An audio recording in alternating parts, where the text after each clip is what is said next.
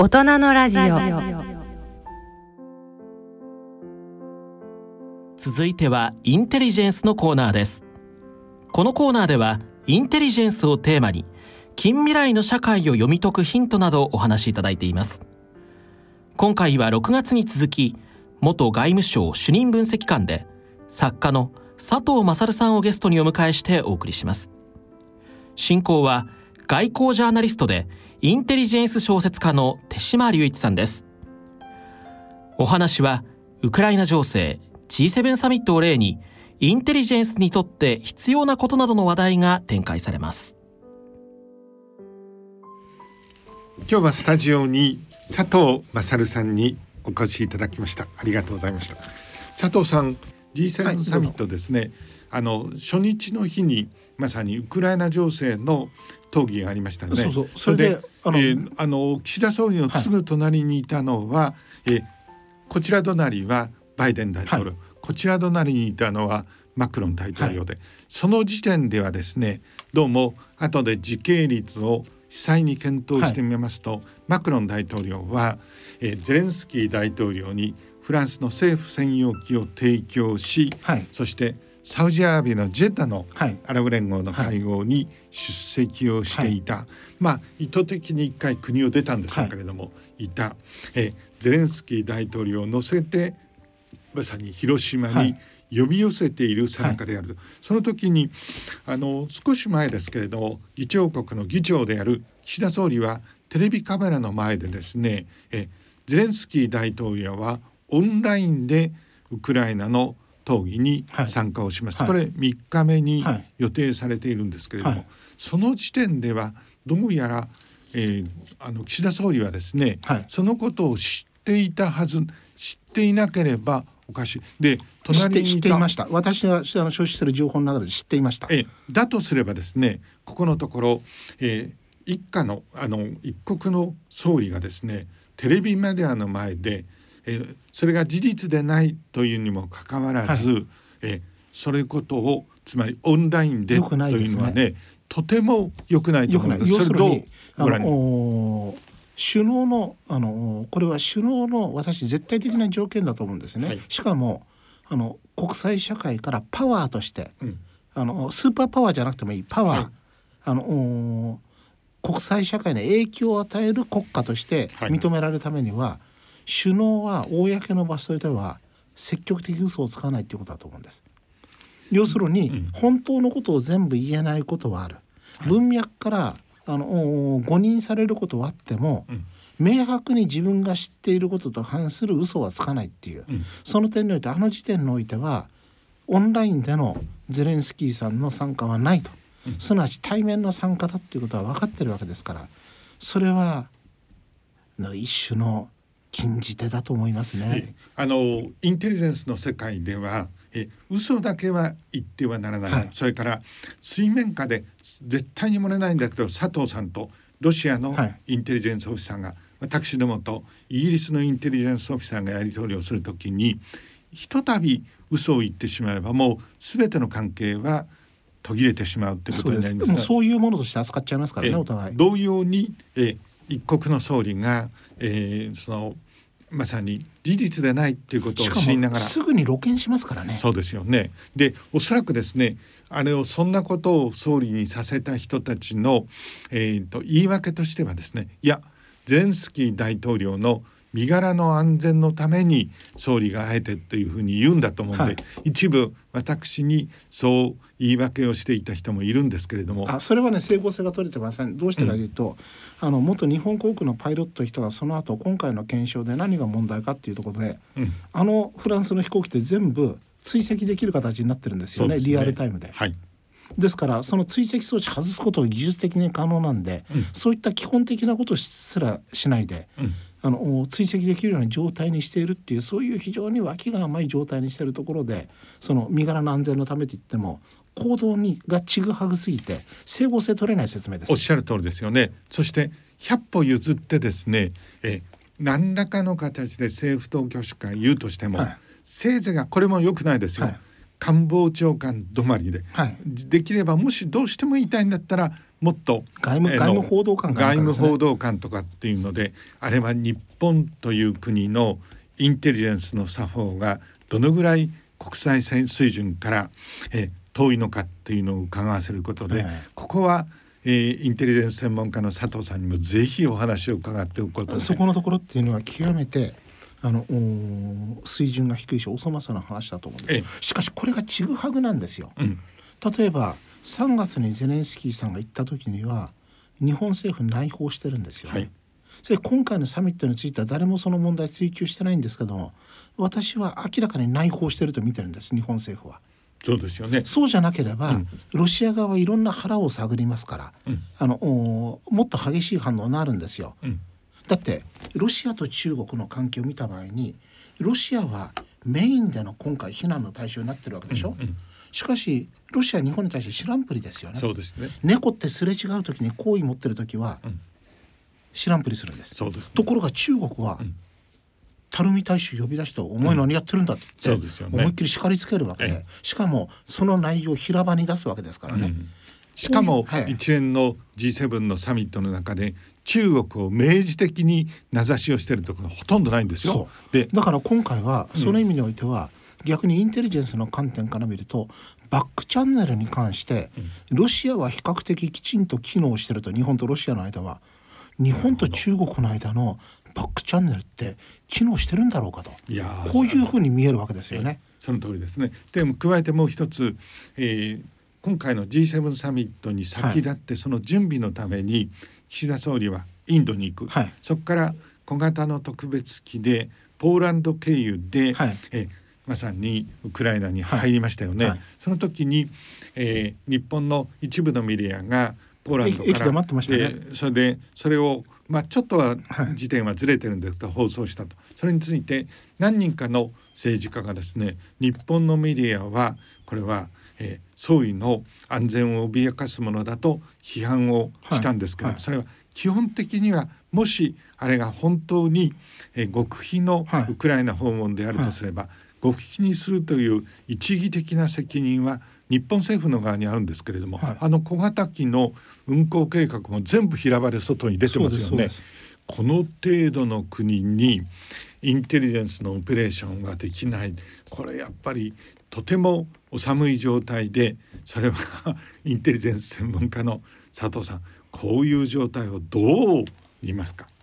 ですからそのためにはですねやっぱり国際水準でのインテリジェンスの文法を知らないからこういうふうになるわけですね。はいうん、だってあんなんだって飛行機の中のこの通報装置のスイッチだけ綺麗だけの話ですから。はい。はい、だからそういうことが文法が分かってないからミスをするわけなんですよ。うん、ということはやはり内閣直轄、うん、総理直轄の対外情報機関作んないといけない。もう日本では明らかにそうですね。例えば、公安調査庁だったら1,700人の定員があるわけでしょ、はい。はい、しかもこれは事務官一人もいないわけですからね、うん、全員インテリジェンスオフィサーであるところのあの公安調査官ですから、はい、そうするとこの公安調査庁が仮にあの官邸の直轄になって首相直轄の機関になると、内閣官房にあって。それで外務省からあの語学をきちんと現時点で使える人間を100人程度でいいですよ。うん。うん。外務省の専門職で。片道でこの内閣直轄の対外情報機関に移す。もう外務省に戻ることありませんと、はい、それで何か所かの国で訓練を受けて日本でもあのインテリジェンスの世界実際触ったことある外交官もいるしまた民間であの詳しいその手島さんとかそういった人たちの話を聴取すればそんなに時間かかんかけずにあの世界的に通用するインテリジェンス機関作れると思うんですよ、ええ、陸軍中野学校だって2年ぐらいで作っちゃってるわけですから、だからあとは国家の意思ですよね、それからねあの日本の場合には日本の幹部級の官僚っていうのがなんか知らないことは、うん。自分が軽く見られたことだと勘違いしてるんですね。佐藤さんね僕ら取材の現場でとても簡単なのことはあなたそんなことも知らないんですかっていうと大変な本来決して明かしてないことをすぐに喋ってしまうと。あるいは調べて教えてくれる人とかね、はい、えー、ですからその辺のやっぱり文化も変えないといけないんで、はい、情報屋っていうのを作んないといけないんですね。そうですね。そ情報屋の特別な文化があって世間的な認知は認めないあの求めないんだけども政策意思決定者の鍵になる人間に認めてほしいっていうのが、ね、これが情報屋さんの特徴ですからね。こういう組織を作ればこれ23年でガラッと変わりますよ。ありがとうそういった時はですね、はい、もうこれ絶対必要なのは、うん、そのアドバイザリーボードのところに、うん、あの手島さん加われることですね。いやこれ総力戦でやらないといけないから。あの元ジャーナリストだったとかあるいはあの学者だったっていうこと関係なしにできる人が集まることです。それで近づけてはいけないのは、うん、子供の時からスパイに憧れてたとか、うん、こういうような感じのそのあので目立つのが大好きとかね、うん、こういうような人を近寄せないことです。そうですよね。あるいは、うん、当該地域の言語ができないんだけども、うん、そこの政治の専門家だと自称してる人とか、ね、こういうような人を近寄せないことですね、ね、近寄せないこともすごく重要です。大人のラジオ。日本を含めた国際社会としてはなんとか停戦を、はい、でこれは佐藤さんもそう思っておられると思うんですから停戦の木はつかめるのかどうか。停戦の木は結局はこの反転攻勢で目に見える成果があるのか、うん、このゲリラ戦で目に見える成果があるのかそれともあれこれやはりウクライナ押されっぱなしで、うん反転攻勢無理だなっていう雰囲気になるのかどうか、うん、年末ぐらいまでのところは大きいと思いますね。それで戦線が膠着してるってことになると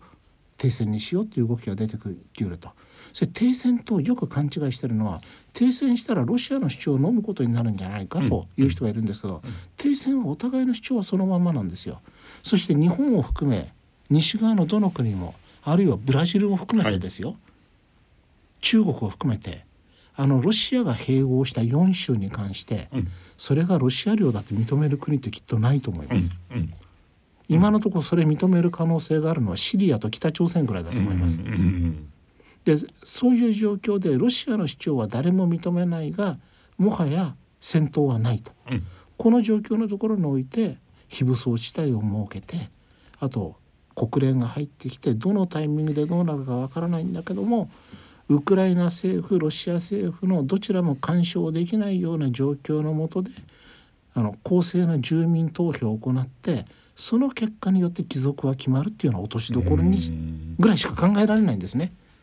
つまり整理をしますと、はい、とりあえず戦線が膠着するもしくは大変な犠牲者が出る、はい、核戦争が目前に迫るという中でですね、国際世論のまさに圧力を受けながら、はい、両者互いに、はい、あの内情は非常に苦しいものがありますから、はい、打ち方やめそして停戦のテーブルにつくと。その時にはですね今佐藤さんが指摘されたように領土問題が決着がついて停戦するのではもとよりありませんからそれは交渉のテーブルに乗り、その交渉がですねまあ簡単に考えてもえ5年から10年に及ぶでしょうねあるいはそれぐらいでできるかどうかですよね。それからあとそこで非常にねあの大変なのはウクライナ側はこの案でもなかなか乗らないと思うんです。うん、実はゼレンスキー政権が継続している限り、うん、なかなかこの条件での停戦難しいと思うんですね。どうしたかというと今ロシアが占領している地域には950万人くらいかつていたんです。はいはい、今だいぶ逃げている。あるいはウクライナ側の主張ではロシアによって拉致されてる人たちがいるっていうことで、うん、今どれぐらいの人数がいるかわからないですよ正確なところ、うんうんうん、ただ私は500万人ぐらいいると思ってるんですよ。なるほど。それでロシア軍が今入ってるのが、かつて20万でその後追加動員で35万と、うん、そのうちかなり死んでますしまた兵員の交代もありますからね、はい、35万から40万ぐらいいるとすると、そのうちこの占領地行政の民生部門にどれぐらいの人を差し出すことできますかね。私5万人ぐらい限度だと思ってるんです、はい、そうすると5万人で500万人の統治をしてるわけですね、はい、これで大暴動が起きたっていう話も聞かないし、うん、あの大規模なデモが起きてるっていう話も聞かないと。力で押さえつけるにしては人数が多すぎる、うん、となると推定できるのはまたこれはロシアのテレビが映してるところで何を強調したいかっていうことなんですけども食料がきちんと配給できている、うん、医療を提供することができている、うん、それから教育子どもへの教育が提供できている、うんはい、この3点の担保っていうのはとりあえずロシア水準なんだけどもできているっていうことなんですね。そうするとこのノボロシアって歴史的に言われてるところの人たちっていうのはロシア人であるかウクライナ人であるかあまりよく考えてない、日常的にはロシア語を喋っていて、はい、宗教は正教だと、はい、そうするとこの人たちっていうのはこの日常の生活を満たされないっていうことだとじゃあ今ロシアの併合下に置かれてるんだけどこれをもう一回ドラスティックにウクライナに変えるっていう選択をするのか、今の状況がいいっていうわけじゃないけどもう混乱はごめんだという形で現状を追認するのかそこに関してやはりウクライナ側はこれ現状追認の可能性が結構あるんじゃないかと。ならば停戦っていうことは結局はいろんな手続きを経るんだけどもウクライナの領土の回復はできないと、うん、ならば戦い取るしかないと多分今のゼレンスキー政権はそういう見通しだと思うんですね。もしそうだとすればですね、えー、戦いは10年に及ぶかもしれないかもしれないし、うん、別の形だったら、うん、あのプーチンさんが、うん、あの体調を崩して、やめることによって、ロシア側が何らかの本質的な情報をするかもしれないし、まあ、その可能性低いと思いますけどね。あるいはゼレンスキー政権自体が倒れちゃう、それであのこれはとにかく停戦を優先するんだっていう政権が出てくるっていうさまざまな可能性あり得ると。ただその時も鍵を握るのはアメリカですね。なるほど。そういう政権が出てくるってことに号を出すかどうかと、うん、ですから意外と先例で研究しないといけないのは、うん、南ベトナムの研究だと思います。なるほどなるほど。ただ超大国アメリカもですね、はい、南ベトナム当時やそれから冷戦終結後と比べて総じて言うとですね超大国としての力量が衰えているいうこともありますので。手島さんまさにそこのところで、うん、手島さんまさにアメリカと、うん、その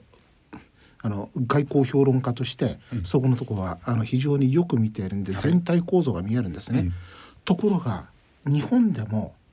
ヨーロッパでも見えにくいんですよ、一般に。どうしてかというとこの戦争が始まって日米同盟が強化されてるように見えるし、ドイツとアメリカの軍事的協力関係も強まってるように見えて、ヨーロッパと日本 NATO と日本の軍事的な提携も強まってるように見えるんですね。しかしこれはよく考えてみると中東でもブラジルも言うことを聞かないし、南岸も言うことを聞かないしインドネシアもインドも言うことを聞かないと。それでこういうような状況の中でアメリカの影響力が小さくなってると、うん、私はすごい乱暴な例えであのよく言うんですがあの広域暴力団の縄張りが小さくなってきてると、はい。はい、そうするとですね直参の組に対しては上納金が上がったりとか、うん、本部当番が増えたりすると、はい、そうするとうんと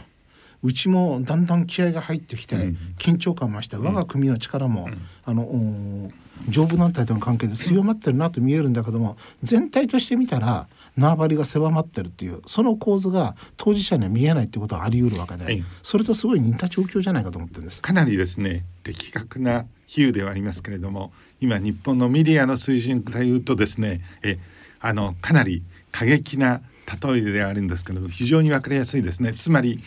メディアに出てくるあの制服組の OB の方々が今や日米同盟は強化されてるって、はいはい、で彼らの立場から言うとですねしかも日本は一生懸命取り組んでますからそう見えるのかもしれない。しそれからまたそれは、うん、あの人たちの母体となる組織の個別利益にも合致しますから。そうですね。だから個別利益のために言ってるんだったらいいんですけど本当にそういうふうに見えてると本当に大変ですからね。見えちゃってるんだと思いますね。しかしそういう人たちの視点を超えて東アジアの中での日米同盟というのをこう俯瞰してみた時にですね、はい、全体として日米同盟っていうのは弱体化をしてきてると私は思うんですね。さてそうした中で佐藤さんあの今もサミットは終わりましたけれども、はい、日本は今年いっぱい依然として G7 の、ね、えまさに議長国ですよね。そしてウクライナ戦争の停戦っていうのは日本をはじめ国際社会に大きなやっぱりえあの利益をもたらす。国際社会はそれを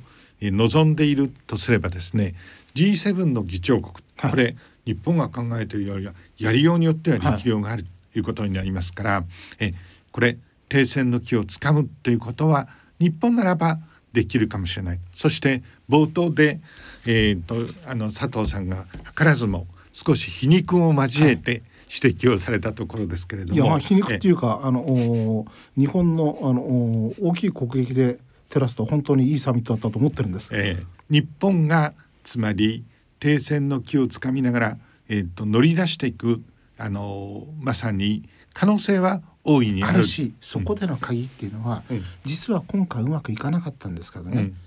うん、グローバルサウスとの架け橋になるっていうことだと思うんです。うん、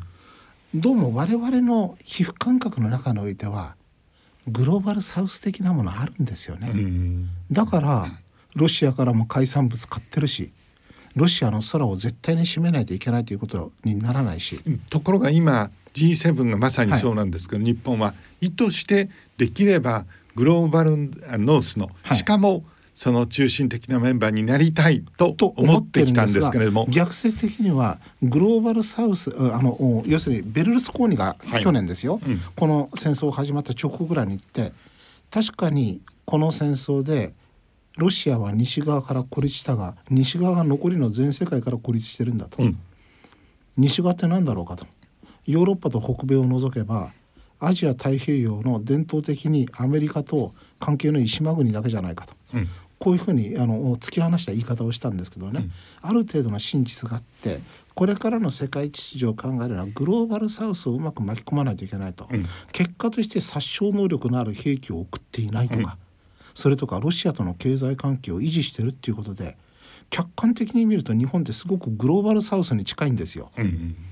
だからここのところを自覚的に生かせるタイミングがどっかで来るんじゃないかなと思うんですね。図らずも G7 サミットしかも、はい、あの人類が最初に核の参加を浴びた広島でその会議をしたそして名だたるグローバルサウスは全部来たわけですよね。はい、でこのことの意義は大きいと思います。ただこれも意図した形での意義じゃなくて、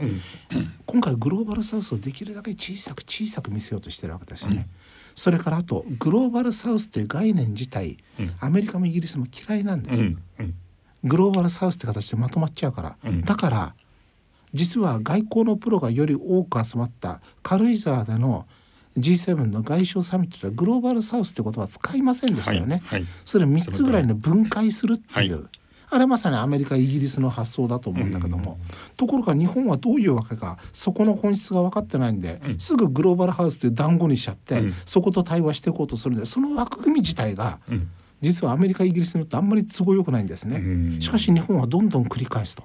それは何でかというとやはり日本の中にアジアっていう特殊性があって G7 の中で唯一のアジアの国でグローバルサウス的なものがあるからだと私は見ています。ですからそういった日本人の全意識や無意識の部分ここのところっていうのは今後外交で戦略的に活用すればウクライナの戦線が膠着しても殺せ以上殺し合い嫌だと、うん、こういう時になった時には G7 の中で唯一殺傷能力のある兵器を送っていないからうち仲介国の資格ありますと手を挙げた時にロシアも、うん、確かに客観的に見たらあるよねと。それウクライナも今まで関係良好だから日本の仲介だったら受けると。こういう可能性っていうのは完全に閉ざされてるわけだ。重ねて言いますけれども習近平の中国はですね、はい、なんとかここで仲介の大きな役割を、はい、えー、果たしてですね、はい、そしてそのことは強いては台湾問題の解決にも大きな役割を果たしますよね、はい、なぜならばあの全人類が望んでいたウクライナ戦争の仲介を成し遂げた、その中国が言うんだから台湾の統一についても、国際社会は自分たちの主張に耳を傾けてください、それは少なくとも日本の国益には大きく、ね、反することになる。その点でも日本がえネバーギブアップこのウクライナ戦争の仲介に大きな役割を果たす、はい、このことは非常に重要だというふうに思います。それからですね、うん、日本の内政を見た場合、はい、やはり自民党と公明党の連立政権だっていうことが、うん、このウクライナ戦争にどう影響するかってことなんですね。うん、例えば公明党はあのの支持母体は創価学会ですよね、うん、創価学会は一度もロシアの非難する声明出したことないんです、うんうん、それから4月の終わりに池田大作氏があの G7 に向けた提言というのを出すんですね、うんうん、その提言の中で中ロ首脳会談におけるその停戦提案ですね、うん、要するに中国提案です、はい、あれは、国連の仲介提案とも近いものがあるといった形で肯定的な評価をしてるわけです。そうするとこの池田氏の発言というのは連立与党である公明党を拘束するわけですよね。それで公明党は連立ですから一定の影響を自民党に与えるわけで、うん、実は今回の G7 サミットの中でのこの一連の核関連の発言とかあるいは殺傷能力のある兵器を結局政府は送らないっていうところの中においては公明党さらに支持母体である総学科の影響を無視できないと私見てるんです、うん、加えて現下の狭い政局を見ていますと、はい、総選挙は近づいてくる自民党と公明党の選挙協力には大きな不協和音が出てるということになりますよね。東京で大変なことになってますから、ね、そうですよね。そういう中では外交政策についてはですね、はい、公明党の主張っていうのは大きく取り入れるというえ素地が出てきてますよね。ですからそこのところがある意味では、うん、新聞でもテレビでも一種のタブー視されちゃっていて、うん、本当は公明党むしろ支持母体の総学会っていうのはだって G7 サミットの前にあのそこの事実上の最高指導者である池田大作さんが、要するにその提言を出すということは、この方向でやれっていう指示ですからね、こういったことは政局のファクターなんだけども新聞見ても全然わかんないんですよ、ね、なるほど。で今日ですね、はい、あの佐藤さんとの話を通じて広島の G7 サミットをどう分析したらいいのかという点で、はい、リスナーの方は少し驚かれたと思うんですけれども新聞やテレビラジオに載っているものとかなりかけ離れているとただ気をつけていただきたいんですけれども、はい、佐藤さんは自分の意見を G7 はこうあるべきだだろうということはほとんど言っていないと。つまり国際政局のまさにアナリストとして事実を分析をしてみるとこうなる意見は言ってませんよね。したがってその、え分析がこれほど多面的にそれからいろんなその問題をはらんでいる。こう見るべきだということになりますからその点で日本のメディアのですね G7 の一連の報道というものを考えてみた時にあれあの外務省の、えー、報道家っていうかあのブリーファーが次々いろんなことを言ったり資料を出す、はい、そして彼らをそのリードするのはですね G7 サミットのいろんな声明は議長国だから日本が取りまとめますよね、はい、それの少しをちょっと教えてあげる。というようなことでそういう一種スクープ合戦になっているのは現場のえーと、メディアの職務も認めると思うんですけれども、はい、そういう非常に視野狭窄になってきてると。それといかに、えー、佐藤さんが分析をしている今時 G7 広島サミットの、えー、勘どころが違っているのかということはリスナーの方もぜひこういやですからそれができるやはりこのラジオ日経っていう場所とこの手島さんが持ってる番組っていうもののはい、あの重要性なんですね。それで手島さんとこういったやり取りっていうのは私が現役の外交官で、うん、手島さんがあの公共放送のはい、あの記者として活躍してる時から、はい、お互いの例えば考え方は違ってもこの問題こういうふうになってるんじゃないかっていうことはこれはあの都内のあのホテルの喫茶店であのお茶を飲みながら話しましたもんね。そうですよね。えだからそういう佐藤さんがずっとあの歩いてきてるその時からもうすでに目つきが尋常ならざるものがありましたけども。あれ多分僕は一時ワシントンからえー、あの短期間気にしている時もどうしてもこれは佐藤さんと会ってすり合わせておかなければいけないというところについてやり取りをしましたよね。はい、つまりインテリジェンスの分析っていうのはそういうもんだと思うんですがさてここで今回ですねあの、えー、佐藤さんとはこれでインテリジェンスというものを武器にして、国際政局を読み解いてきたんですけれどもそれはえどうしなければえその現状が正しい姿で立ち会われてこないのか、はい、そしてインテリジェンスの分析というのは単にその時々の特ダネを意味するわけではありません、はい、近未来をピタリと言い当てる、い。う側面を持ってなければいけませんよね、はい、もう佐藤さんとのこういう対論文というのは数えてみたら8冊になるそうなんですけれども、はい、その中でかつてつまり読み解いたものでもう原価の国際政局をこう読み解いてますからですからあの私と手嶋さん、うん、かなり早い段階から、うん、第三次世界大戦のリスクがあるっていうことも言ってましたよね。えそれからその一つのあの削減値はえ兵器大国であるウクライナにあり一貫して言ってますよね。でそう。ですからその、うん、やっぱりあのあの今になってウルトラダラーっていくつもの手嶋さんの最初の小説としてのデビュー作の「ウルトラダラー」っていくつもの読み方ができるんですけども、うん、今この2023年のこのタイミングで読んだ場合はウクライナ戦争を予言した書として読むことが十分できるんですよね。まあそういう意図を込めてえウクライナあの機運も取材をして書いたんですあとあの中津の格好ですね、うん、あの中で描かれるガリツィア地方の特殊性、うん。うん、ここっていうのは今のウクライナ戦争においても極めて重要な地域になってるんで、これね他のところの学者さんが書いた本とかなんとかでリアリティを持って迫ってくる本ってないですよ。だからこれやはり小説っていう形態で国際政治を論じるっていうことが本当重要だと思いました。それはあの外交官しかもですねえー、っともうロシア政局のど真ん中で、えそれをこうウォッチをしていた佐藤さんはお分かりのところだと思うんですがワシントンで僕も同じ経験をしてるんですけれども、はい、世界史を隠すような大事件の当事者、はい、そして大事件は一番重要なところは佐藤さんの香典にも、はい、文書にも証言にも残されていないケースって大変多いですよね。そういう空間をだからといってそれを通り過ぎてもいいわけにないそれをやっぱり一応小説という名のもとに書く、はい。はい、その感激を埋めるっていうのは非常に重要なことだというふうに思いますね。はい、あの例えばねこれちょっと余談になるんだけども、このこのチェルノムルジンさんが失脚したっていう話、はい、これ世界で日本しか持ってなかったと、はい、それあの今だから話せるんですけどもこれは先ほどのケドミさんに教えてもらったわけですよね。はい、この話がちょこっと政治家筋から漏れちゃったことがあると、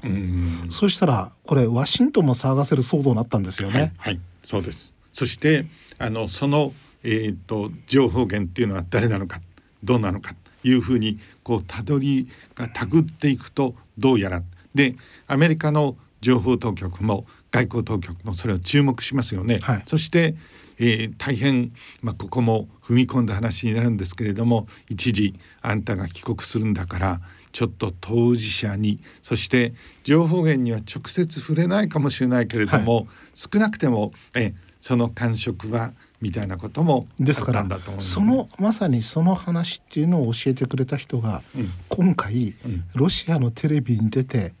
こういうことを言ってるっていうのはこれやはりインテリジェンスコミュニティでも、うん、そのユダヤロビーについて詳しい人のところでも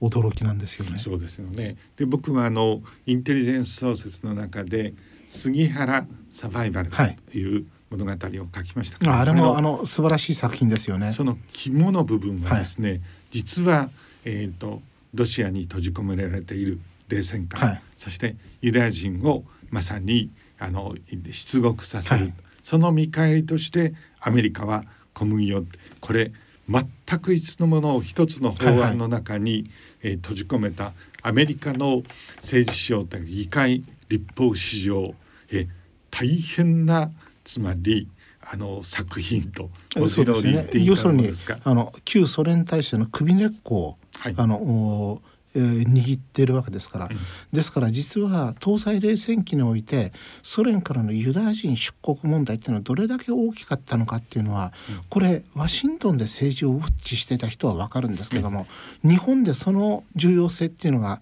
いまだやっぱり国際政治の専門家ってよく分かってないんですね。そうですよね。そしてその中心にいたのは闇のプリンス後に米ソの軍縮交渉でも活躍される、これまさにあのネオコンの中央山脈にいたということでもあるのでとても全体として面白いですね。でですからその意味においては、うん、やはりあの30年ぐらい前から、うん、実はこれだけ時間が経ってるんだけども主要プレイヤーで出てくる人ってあんまり変わんないですね。おっしゃる通りかもしれない。しかもあの手島さんも私もそのうちのプレイヤー何人か具体的に知ってるっていう話なんでこれが一般のジャーナリストや学者さんやあの表面的な外交しかやってなかったような外交官と我らの違うところでそ、ね,、れだから我々は会っていていろいろ対談もしたくなるしなんていうか今回のこの「ウクライナ戦争の嘘っていう本もなんとなく2人で話して世の中に伝えたくなるんですよね。よね。世の中がずれてればずれてるほど。あの冷戦を終わらせる大きなきっかけとなった、はい、レーガン大統領の文字通り右腕だった闇のプリンス、はい、リチャード・パールという人もですね、はい、大変まあ言ってみればデモニッシュな存在でもありましたしそれでポール・ウォルフビッツという、はい、まさに、ね、核戦力の中核にあったそういう人たちっていうのはやっぱりとてもあの超大国アメリカっていうのはその点でとても優れた人材を、ね、時に毒をはらんだ人材をそうですね。やっぱり用意してますよね。それであの大きい意味ではそのあのあのニクソンレーガンのチームニクソンのチームからデビューしてレーガンのチームのところでもいたロシア専門家の例えばドミトリー・サイムズさん、はい。はい、ドミトリー・サイムズなんていうのは今度は連日ロシアのテレビに今出てますからね。アメリカ国籍持ちながらで。あの人も1970年代にロシアから亡命した人ですからね。そうですよね。だから、うん、何がどうなってるのかよくわからないような感じでこの1年になってますの。あれ？これ完全にロシアソ連と敵対する側の陣営にいて、この国から飛び出していってあのソ連体制を命がけで破壊していて例えばサイムズさんなんかはベルリンの壁を、うん、あの解放しようってアドバイスをした一人ですからね、そういうような人が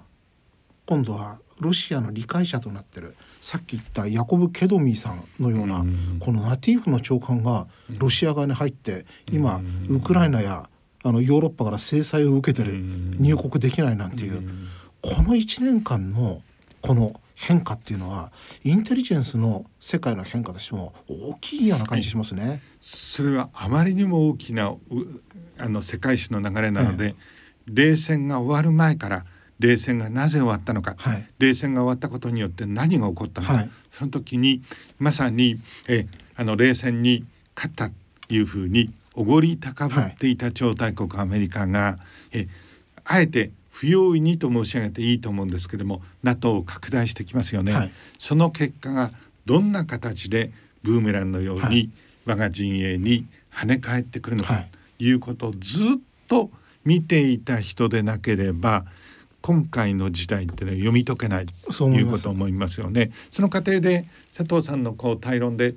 冊以上の本をまさに共に編んだんですけれども、はい、その中で幸いなことにいうふうに申し上げなければいけないんですけれどもここは事実を誤っていました。そして、えー、見通しを誤りましたというところは常に訂正しなければいけないところって、はい、全くないというふうに言われてるんです。すね、それはえ非常に幸いだった。でそれは私どもあのケチな自慢話のために申し上げているのではなくてインテリジェンスの技、はい、インテリジェンスを武器に事態を読み解くというためには何が必要であるのか。そのここはどうえあのそれを読み解いていけばいいのか。それはぜひ若いリスナーの方々にもお話をいただきたいと、はい、インテリジェンスの技、はい、インテリジェンスを武器に事態を読み解くというためには何が必要であるのか。それはぜひ若いリスナーの方々にもお話をいただきたいと思います。でですからその手島さんの場合やっぱり非常に重要なのはですね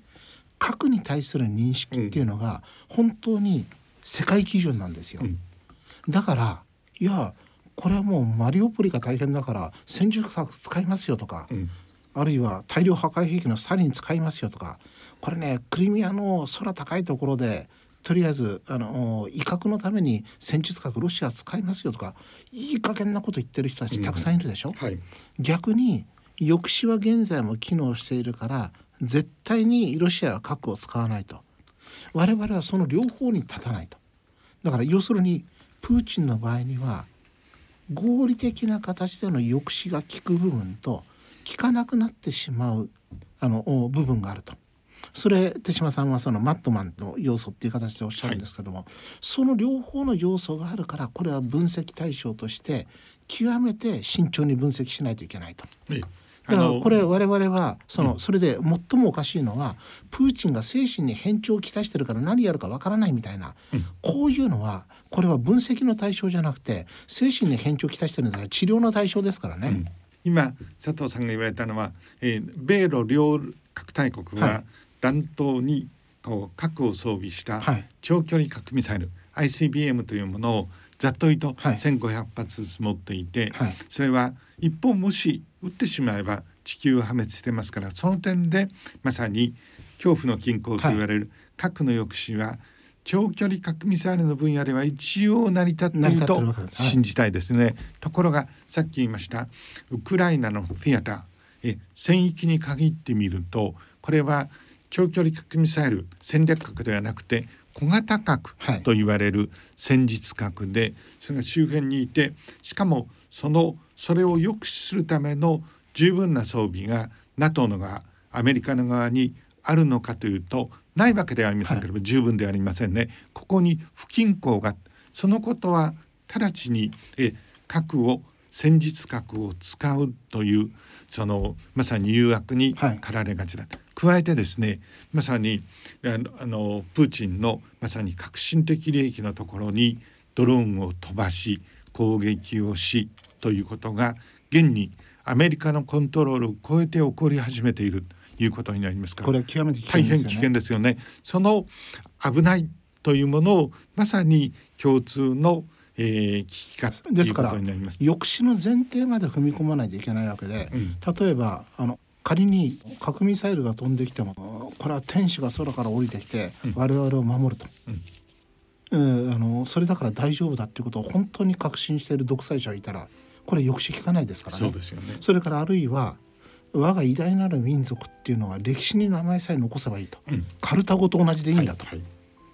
い、だから我が国家がなくなっても、うん、アメリカ帝国主義に対して最後まで戦ったっていうその歴史的事実だけ残ればいいっていうことを本気で考えてる独裁者がいたらこれ抑止効かないですからね。うん、これあのー、皆さん笑って聞き逃すかもしれませんけどついこの間まで80年前まで日本にはそれを主張するえ軍人も政治家もそしてあの思想家も現にいた。思想家もいたしマスメディアもそうでしたから、うん、そうでしたよね。だからこういうような状況っていうのは決して笑い話じゃないと、うん、だからプーチンの場合にはロシアがない世界は存在する意味がないまでは言ってますからね、うん、なるほど。そうすると非常にその危うさがあるわけなんですよ。なるほど。今日はですね盛りだくさんの、はい、まさに尋常ならざる通常とは異なる視点から G7 サミット現下のウクライナ戦争を読み解いていただきまして、大変ありがとうございますどうもありがとうございます、はい、こちらこそあの知的に大変ね刺激を受けるあの機会いただいて感謝してます。ありがとうございました番組後半はインテリジェンスのコーナーをお送りしました。ゲストは元外務省主任分析官で作家の佐藤勝さんでした。進行は外交ジャーナリストの手島隆一さんでした。なお番組では佐藤さんと手島さんの共著書ウクライナ戦争の嘘を抽選でプレゼントさせていただきます。詳細は番組ホームページのプレゼント欄をご覧ください。